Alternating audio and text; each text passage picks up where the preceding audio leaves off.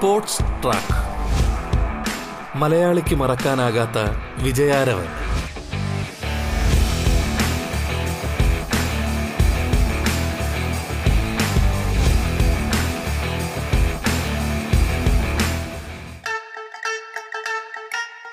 നമസ്കാരം പ്രിയ ശ്രോതാക്കളെ.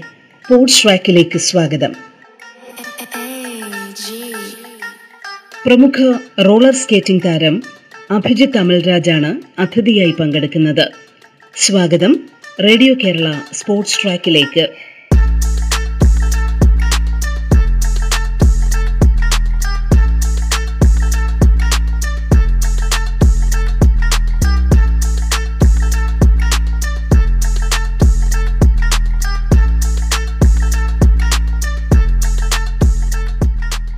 സ്വാഗതം. അഭിജിത്ത് രാജൻ റേഡിയോ കേരള സ്പോർട്സ് ട്രാക്കിലേക്ക് താങ്ക് യു സോ മച്ച് ആദ്യമായിട്ട് എന്തുകൊണ്ട് ഈ റോളർ സ്കേറ്റിംഗ് ഈ മേഖല?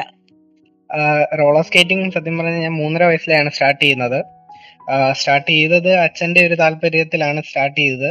പിന്നീട് പിന്നീട് എന്റെ ഒരു പാഷനായിട്ട് അത് മാറുകയായിരുന്നു. അങ്ങനെയാണ് ഞാൻ റോളർ സ്കേറ്റിംഗിലേക്ക് വന്നത്.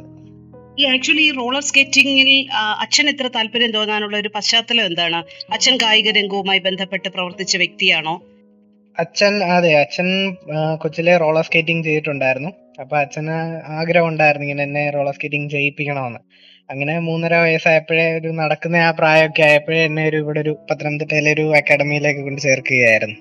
പത്തനംതിട്ടയിലെ ഏത് അക്കാഡമിയിലാണ് ഈ റോളർ സ്കേറ്റിംഗുമായി ബന്ധപ്പെട്ട പ്രാഥമിക പരിശീലനം കിട്ടിയത് അഭിജിത്ത്? ഞാൻ ഇവിടെ ലോക്കലായിട്ടുള്ളൊരു കോച്ചിങ് അക്കാഡമിയിലായിരുന്നു സ്റ്റാർട്ട് ചെയ്തത്.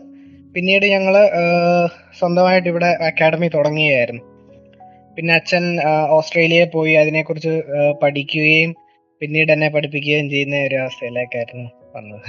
അതൊരു വലിയൊരു ശ്രമമാണ് അക്കാര്യത്തിൽ ഉണ്ടായത് സാധാരണഗതിയിൽ ഒരു താല്പര്യം എന്നതിനപ്പുറത്തേക്ക് റോളർ സ്കേറ്റിംഗിന്റെ മേഖലയിൽ അങ്ങനെ താല്പര്യങ്ങളൊന്നും പലരും കാണിക്കാറില്ല.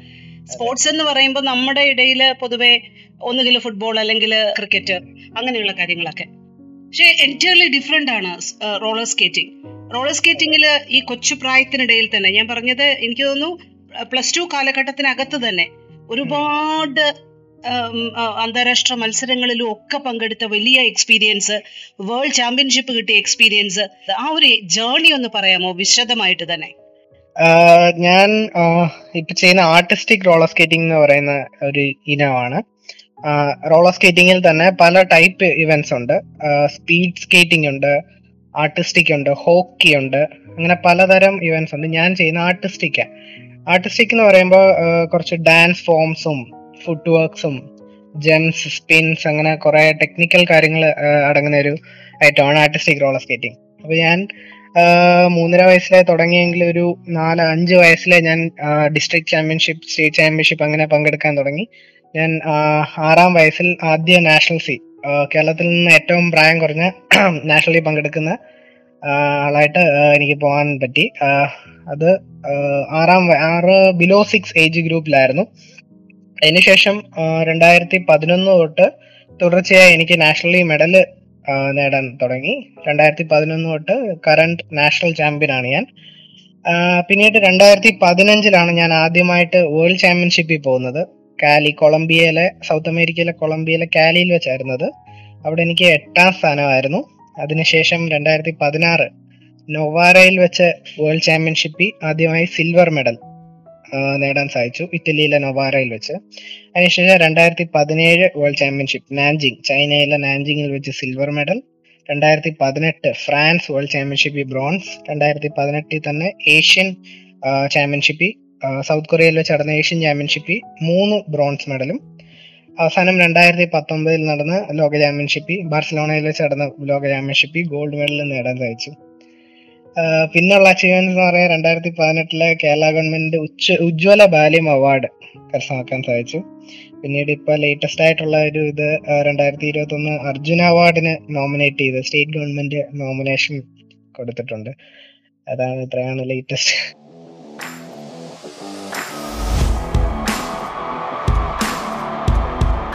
സ്പോർട്സ് ട്രാക്ക് മലയാളിക്ക് മറക്കാനാകാത്ത വിജയാരവൻ.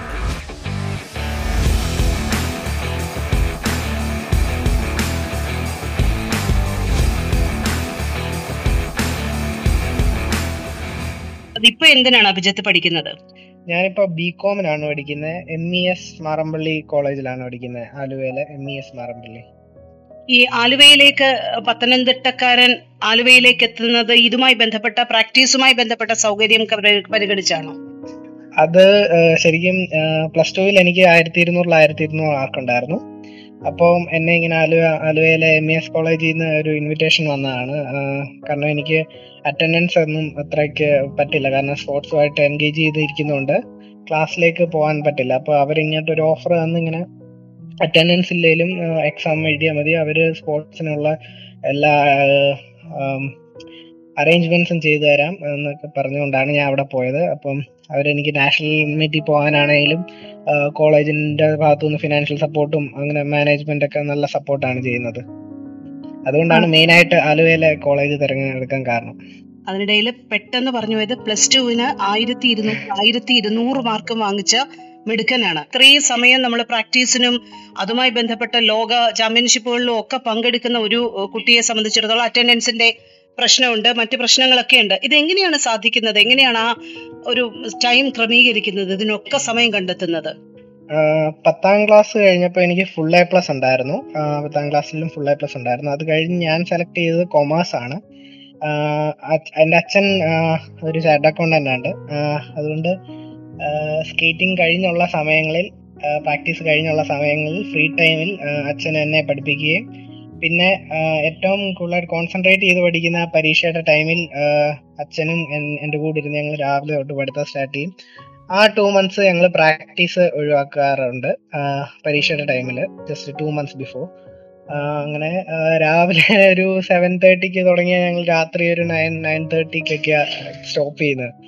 അങ്ങനെ ഒത്തിരി സ്ട്രഗിൾ എടുത്താണ് plus two thousand two hundred thousand two hundred കിട്ടിയത്. അച്ഛൻ ഒരു വലിയ പങ്കാണ് അഭിജിത്തിന്റെ ജീവിതത്തിൽ വഹിക്കുന്നതെന്ന് എനിക്ക് ഇപ്പൊ ഈ കുറഞ്ഞ സംഭാഷണങ്ങൾ കൊണ്ട് തന്നെ മനസ്സിലായി.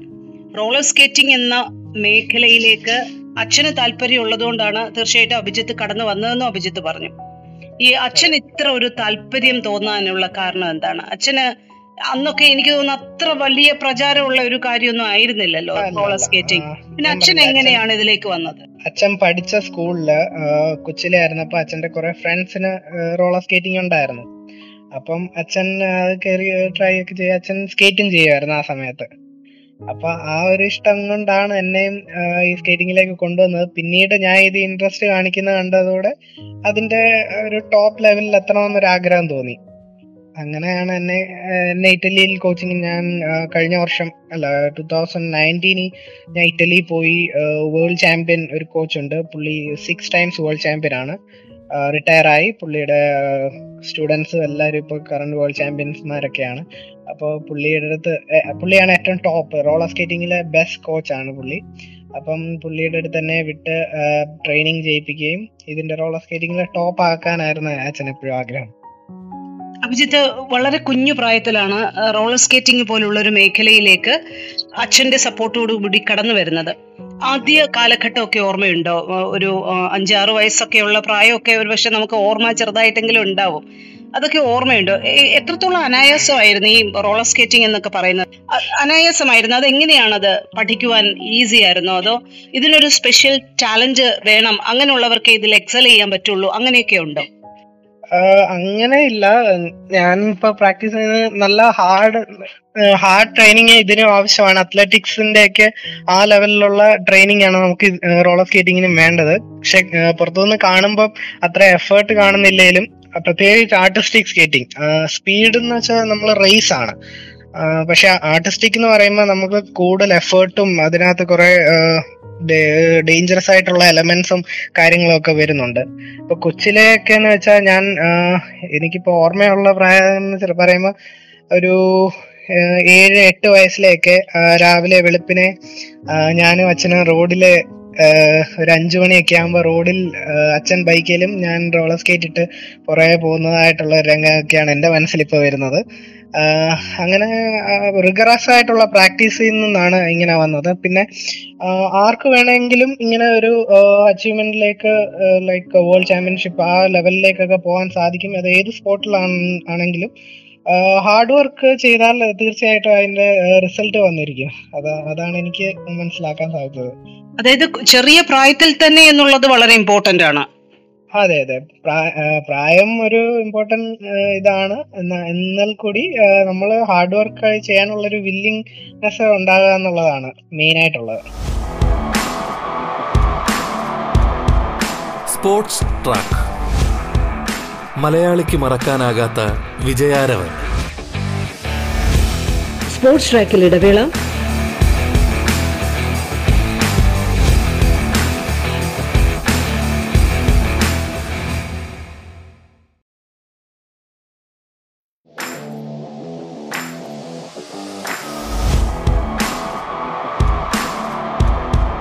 Sports track.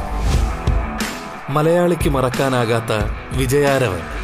പ്രമുഖ റോളർ സ്കേറ്റിംഗ് താരം അഭിജിത്ത് അമൽരാജാണ് അതിഥിയായി പങ്കെടുക്കുന്നത്. തുടർന്ന് കേൾക്കാം സ്പോർട്സ് ട്രാക്ക്. ഇപ്പം നമ്മുടെ ഇപ്പൊ പത്തനംതിട്ട പോലെയുള്ള ഒരു പ്രദേശത്ത് റോളർ സ്കേറ്റിംഗുമായി ബന്ധപ്പെട്ട് അതിന്റെ പരിശീലന സാധ്യതകളൊക്കെ തേടുന്ന ഒരു സമയത്ത് നമ്മുടെ ഇവിടെയുള്ള സംവിധാനങ്ങളൊക്കെ പര്യാപ്തമായിരുന്നോ? പിന്നെ എങ്ങനെയാണ് നിങ്ങൾ ആ ഒരു പരിശീലനത്തിൽ അല്ലെങ്കിൽ ഇത്തരം അന്താരാഷ്ട്ര മത്സരങ്ങൾക്കൊക്കെ കമ്പീറ്റ് ചെയ്യാൻ പറ്റുന്ന രീതിയിലുള്ള ഒരു പരിശീലന സംവിധാനത്തിലേക്ക് നിങ്ങൾ വന്നത്? എന്തൊക്കെയായിരുന്നു ആ നിങ്ങൾ ഫേസ് ചെയ്ത ബുദ്ധിമുട്ടുകൾ അതിനെ ഓവർകം ചെയ്ത രീതി എങ്ങനെയായിരുന്നു? ഞാൻ സ്കേറ്റിംഗ് സ്റ്റാർട്ട് ചെയ്യുമ്പോൾ ഇവിടെ ഇൻഫ്രാസ്ട്രക്ചർ വളരെ കുറവായിരുന്നു. നമ്മൾ സ്കേറ്റ് ചെയ്യാനുള്ള ഇൻഫ്രാസ്ട്രക്ചർ വളരെ കുറവായിരുന്നു. ഞാൻ സ്റ്റാർട്ട് ചെയ്ത് റോഡിലൊക്കെ ഓടിച്ചാണ് ഞാൻ പഠിക്കാൻ തുടങ്ങിയത്. ആക്ച്വലി വെളിയിലൊക്കെ എന്ന് പറഞ്ഞാൽ നമ്മൾ വുഡൻ ഫ്ലോർ ആണ് യൂസ് ചെയ്യുന്നത് അവിടെ റോളർ സ്കേറ്റിങ്ങിന് പക്ഷെ നമുക്ക് ഇന്ത്യയിൽ അതിനുള്ള ഒരു സാഹചര്യം ഇപ്പം ഇല്ല. അപ്പോൾ ഞാൻ പ്രാക്ടീസ് ചെയ്തത് എനിക്കിപ്പം ഞാൻ എയ്റ്റ് സ്റ്റാൻഡേർഡ് ആയപ്പോൾ എന്റെ അച്ഛന്റെ ഒരു സുഹൃത്താണ്. രാജേഷ് ആക്ലയത്ത് സാർ. സാർ ഇവിടെ ഒരു സ്കൂളുണ്ട്. സാറിന് നേതാജി ഹയർ സെക്കൻഡറി സ്കൂൾ എന്ന് പറയുന്ന സ്കൂളിൽ സാറ് ഒരു റിങ്ക് പണിഞ്ഞു തരാമെന്ന് ഒരു ഓഫർ വെച്ച് അങ്ങനെ നേതാജി ഹയർ സെക്കൻഡറി സ്കൂളിലായിരുന്നു എന്റെ ബാക്കി പഠനമൊക്കെ. അപ്പം ആ ഒരു റിങ്കിൽ പ്രാക്ടീസ് ചെയ്താണ് ഞാൻ ഇത്രയും അവിടെ ആ പ്രാക്ടീസ് ആ റിങ്കിൽ പ്രാക്ടീസ് തുടങ്ങിയ പിന്നാണ് എനിക്ക് അന്താരാഷ്ട്ര തലങ്ങളിൽ പോകാനും മെഡൽ മേടിക്കാനും സാധിച്ചത്. അതിനു മുന്നേ ഇവിടെ റോളർ സ്കേറ്റിങ്ങിന് പറ്റിയ ഒരു റിങ്ക് ഇതുവരെ ഇല്ലായിരുന്നു. അതായത് പ്രമാടം നേതാജി ഹൈസ്കൂളിൽ സെക്കൻഡറി സ്കൂളിലായിരുന്നു. സെക്കൻഡറി സ്കൂളിൽ പഠനം. ഈ ഈ ഒരു സംവിധാനം മുന്നിൽ കണ്ടുകൊണ്ട് തന്നെയാണ് അങ്ങോട്ടേക്ക് അഭിജിത്ത് മാറുന്നത്. ഒരു റോളർ സ്കേറ്റിംഗിന് സംവിധാനം ഒരുക്കുക അല്ലെങ്കിൽ അതിന്റെ പ്രാക്ടീസിന് അടിസ്ഥാന സൗകര്യം ഒരുക്കുക എന്നൊക്കെ പറയുന്നത് ഭാരിച്ച ചെലവ് വരുന്ന ഒരു കാര്യമല്ലേ ഇപ്പൊ അത്തരം ഒരു സംവിധാനം ഒരുക്കാൻ ഒരു സ്കൂൾ തയ്യാറാവുന്നു എന്ന് പറയുന്നത് അവരെ സംബന്ധിച്ചിടത്തോളം എത്രത്തോളം ഒരു ഫിനാൻഷ്യൽ ബാധ്യതയുള്ള കാര്യമാണ്. അതിന്റെ ഫിനാൻസ് ഒക്കെ സ്കൂൾ തന്നെയാണോ വഹിച്ചത്? അതെ അതെ.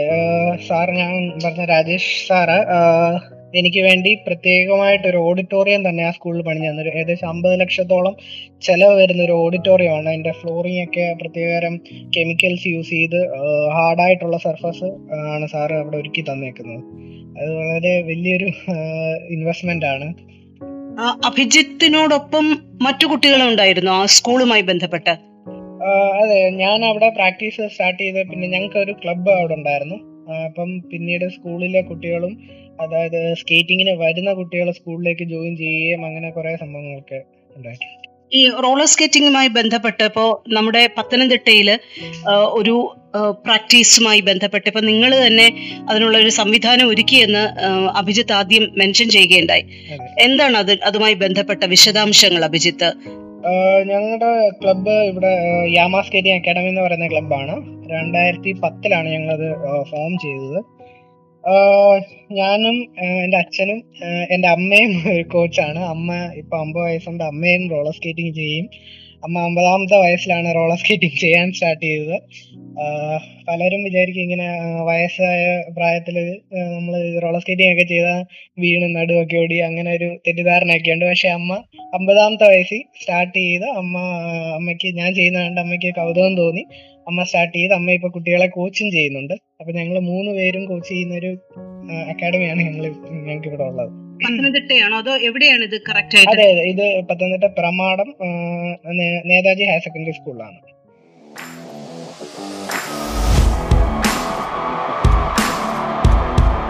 Sports track.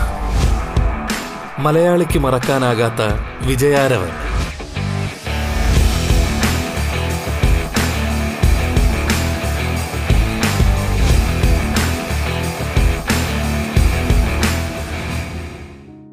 ഈ സ്കൂളുമായി ബന്ധപ്പെട്ട് ഈ ക്ലബിൽ ആർക്കും അംഗത്വം എടുക്കാം പഠിക്കാം അങ്ങനെയാണോ? അതെ പുറത്തു നിന്നുള്ള കുട്ടികളും ഉണ്ട് നമുക്ക് സ്കൂളിൽ നിന്നുള്ള കുട്ടികളും ഉണ്ട്. നമുക്കിപ്പോ ഏകദേശം അറുപത്തഞ്ചോളം കുട്ടികൾ ഇപ്പൊ നമ്മുടെ ക്ലബിൽ പഠി എന്റെ ഞങ്ങളുടെ അണ്ടറിൽ പഠിക്കുന്നുണ്ട്. ഞങ്ങൾക്കിപ്പോ ഏകദേശം പത്ത് മുപ്പതോളം നാഷണൽ സ്കേറ്റേഴ്സും നിലവിലുണ്ട്. മെഡ അതിനകത്ത് മെഡൽ വിന്നേഴ്സ് ഉണ്ട് ഇന്റർനാഷണൽ സ്കേറ്റേഴ്സും ഞങ്ങൾക്കുണ്ട് ഞങ്ങളുടെ ക്ലബിൽ പ്രധാനമായിട്ട് ചോദിക്കാനുള്ളത് ഒരു അത്ലറ്റ് എന്നുള്ള രീതിയിൽ റോളർ സ്കേറ്റിംഗ് ഡിമാൻഡ് ചെയ്യുന്നത് എന്തൊക്കെയാണ്? അഭിജിത്ത് നമ്മൾ ഒരു എങ്ങനെയാണ് ഒരു മികച്ച റോളർ സ്കേറ്റർ ആയിട്ട് നമ്മൾ ലോക നിലവാരത്തിലൊക്കെ പങ്കെടുക്കണം എന്നുണ്ടെങ്കിൽ നമ്മൾ ആർജിക്കുന്ന സ്കിൽ എന്താണ്? നമ്മളെ എങ്ങനെയാണ് ഒരു അത്ലറ്റ് എന്നുള്ള രീതിയിൽ അത് മാറ്റിയെടുക്കുന്നത്? നിങ്ങളുടെ പരിശീലനം നിങ്ങളുടെ രീതികൾ അതെങ്ങനെയാണ്? നമുക്കിപ്പോൾ നമുക്കിപ്പോ റോളർ സ്കേറ്റിങ്ങിനായാലും ഉം, മറ്റ് സ്പോർട്ടിംഗ് ഇവന്റ്സിനെ പോലെ തന്നെ നമുക്ക് ഡയറ്റ് ഇമ്പോർട്ടന്റ് ആണ്. നമ്മുടെ വെയിറ്റ് മാനേജ്മെന്റും അതുപോലെ ഡയറ്റും വളരെ ഇമ്പോർട്ടന്റ് ഇമ്പോർട്ടന്റ് ആണ്. അതുപോലെ നമുക്ക് പ്രാക്ടീസ് പ്രാക്ടീസ് അവേഴ്സ് നമുക്കൊരു four to six hours minimum വേണം. ഫിറ്റ്നസ് മെയിൻ ആണ് നമുക്ക്. പിന്നെ ജിം ആണേലും നല്ല ബോഡി ഫിറ്റ്നസ് ഉണ്ടെങ്കിലേ നമുക്ക് റോളർ സ്കേറ്റിംഗിലേക്കൊക്കെ ഒരു വേൾഡ് തരത്തിൽ ഐ മീൻ ഇന്റർനാഷണൽ ലെവലിലേക്കൊക്കെ ഒന്ന് അച്ചീവ്മെന്റ് ഒക്കെ കിട്ടണമെങ്കിൽ നമുക്ക് വളരെയധികം ബോഡി ഫിറ്റ്നസും സ്റ്റാമിനയും എൻഡുറൻസും എല്ലാം ആവശ്യമായിട്ടുണ്ട്. മറ്റ് കായിക ഇനങ്ങൾ പോലെ തന്നെ റോൾ ഓഫ് സ്കേറ്റിങ്ങിന് ഈ എല്ലാ ആസ്പെക്ട്സ് ആവശ്യമാണ്. അഭിജിത്ത് ചെറിയ പ്രായത്തിൽ തന്നെ നമ്മുടെ കേരളത്തിൽ പരിശീലിച്ചു. കേരളത്തെ സംബന്ധിച്ചിടത്തോളം റോളർ സ്കേറ്റിംഗുമായി ബന്ധപ്പെട്ട് നിങ്ങളുടെ ഒരു നിങ്ങൾക്ക് കിട്ടുന്ന മത്സരങ്ങൾ അതിന്റെ സാധ്യതകൾ അതെങ്ങനെയാണ്? സത്യത്തിൽ ഇത് തുടങ്ങിയപ്പോൾ ഒരു കോമ്പറ്റീഷൻ ലെവലിലേക്ക് പോകണം എന്നുള്ള ഒരു താല്പര്യത്തോടു കൂടിയാണോ നിങ്ങൾ റോളർ സ്കേറ്റിംഗ് തെരഞ്ഞെടുത്തത്? അതൊരു താല്പര്യം എന്നുള്ള രീതിയിൽ തെരഞ്ഞെടുക്കുകയായിരുന്നു. അത് റോളർ സ്കേറ്റിംഗ് ഞാൻ പറഞ്ഞില്ല അച്ഛന്റെ താല്പര്യം അങ്ങനെ വന്നേ ഉള്ളൂ. നമ്മൾ കോമ്പറ്റി ഇങ്ങനെ ഇന്റർനാഷണൽ ലെവലിലേക്കൊന്നും പോകുമെന്ന് ആദ്യം വിചാരിച്ചില്ല. പിന്നീട് എനിക്ക് ഇൻട്രസ്റ്റ് തോന്നി ഞാൻ ഇതിൽ അത്യാവശ്യം നല്ലതായിട്ട് ചെയ്യുന്നുണ്ടെന്ന്. അച്ഛന് തോന്നിയപ്പോഴാണ് ഇത് കുറച്ചുകൂടെ അഡ്വാൻസ് ലെവലിലേക്ക് ആക്കണമെന്ന് അച്ഛന് അപ്പോഴാണ് തോന്നിയത്. അങ്ങനെയാണ് എന്നെ ട്രെയിനിങ്ങിനൊക്കെ വിടുകയും വേൾഡ് നമ്പർ വൺ വണ്ണിന്റെ കൂടെ ട്രെയിനിങ്ങിന് വിടുകയും അങ്ങനെ ഇന്റർനാഷണൽ ലെവലിൽ മെഡൽ മേടിക്കാൻ സാധിച്ചത്. ഈ തുടക്കത്തിൽ അച്ഛൻ തന്നെയായിരുന്നു പരിശീലകനും സപ്പോർട്ടറും എല്ലാം? അതെ അതെ. അച്ഛനായിരുന്നു പരിശീലകൻ. സ്റ്റാർട്ടിങ് ഞങ്ങൾ ഹൈദരാബാദിൽ ഞങ്ങൾ ക്ലബ്ബ് തുടങ്ങുന്നതിന് മുന്നേ ഞങ്ങൾ ഹൈദരാബാദിൽ പോയി ബേസിക്സ് ഒക്കെ പഠിക്കുകയും രണ്ട് അതായത് രണ്ടായിരത്തി ഒമ്പതിൽ ഞങ്ങൾ ഹൈദരാബാദിൽ പോയി. അനൂപ് കുമാർ യാമ എന്ന് പറയുന്ന പുള്ളിയും വേൾഡ് ചാമ്പ്യൻ ആണ് റോളർ സ്കേറ്റിംഗിലെ വേൾഡ് ചാമ്പ്യൻ ആണ്.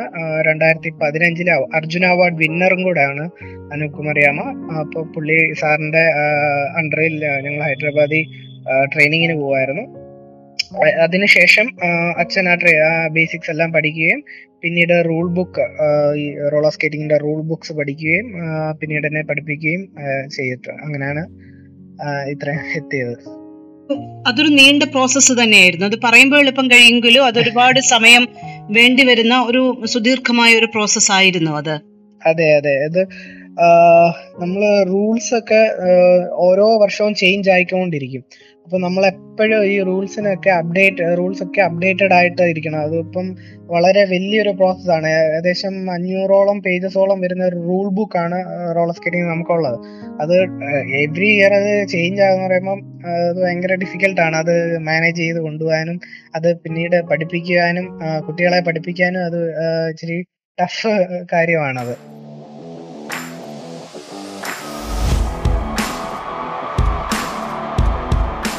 Sports track.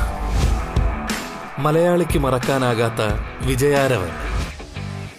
സ്പോർട്സ് ട്രാക്ക് പൂർണമാകുന്നു. നമസ്കാരം.